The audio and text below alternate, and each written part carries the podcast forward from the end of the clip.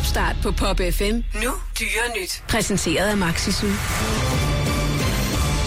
Kan dyr blive solskoldet? Det spørgsmål har Dyrenyt heldigvis et svar på i disse tider, hvor solen brager ned i knolden på både mennesker og dyr. Det korte svar er, ja det kan de godt, i hvert fald nogle af dem. Tag nu for eksempel hunde, der trods pelsen alligevel er udsat for de skadelige stråler, præcis som deres tobenede venner. Især er snuden, mausen, området omkring øjne og ører og pletter med tynd pels udsat. Derfor bør man som hundeejer passe på de kære væsener ved at give dem solcreme på. Men altså ikke den slags, vi køber i supermarkedet og på apoteket. Det skal være solcreme specielt til hunde, så de ikke får slikket eventuelt skadelige stoffer i sig. Derudover skal man sørge for skygge, hvis man er hunden med, for eksempel på stranden. Så man ikke ligefrem klæder dem i tyndt tøj til særligt udsatte hunde, men så vil de fleste hunde nok alligevel foretrække bare at blive derhjemme. Og vi bliver i hundehistorierne. I 2017 oplevede indbyggerne i Chile den værste skovbrand i landets historie. Flere end 580.000 hektar skov blev brændt ned, og ilden forårsagede ødelæggelser, der gjorde mennesker hjemløse og landområder ubeboelige. Hele 12 lande hjalp med at slukke ilden og få ødelæggelserne under kontrol. I dag, et år efter, er genopretningen af skovområderne i fuld gang, blandt andet med hjælp fra border collier, der fik til opgave at plante ny skov. Løsningen var simpel.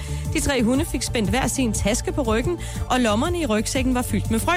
Når hundene løb gennem den nedbrændte skov, blev frøene spredt gennem de halvåbne lommer, fortæller International Business Times. Border collies er avlet til at hyrde får. De er kloge og hurtige, og derfor perfekte til jobbet. Hver hund kan dække et område på 30 km om dagen, hvorimod mennesker kun kan dække 3. Hundene ved, hvornår deres rygsæk er tom, så de vender tilbage efter flere frø. De løber i mønstre, der sikrer, at frøene spredes videst muligt, og med tiden genskaber skoven, som den så ud før branden. Og fra asken til ikke ilden, men kulden. I et hjørne af Kanada er der nemlig gode nyheder for isbjørnefans.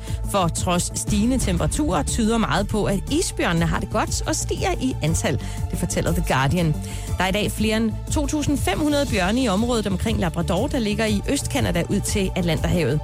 Årsagen til de mange isbjørne handler om de mange grønlandssæler, der er i samme område. De har nemlig haft kronede dage, siden regionens sælfangst kollapsede efter international pres tilbage i 80'erne.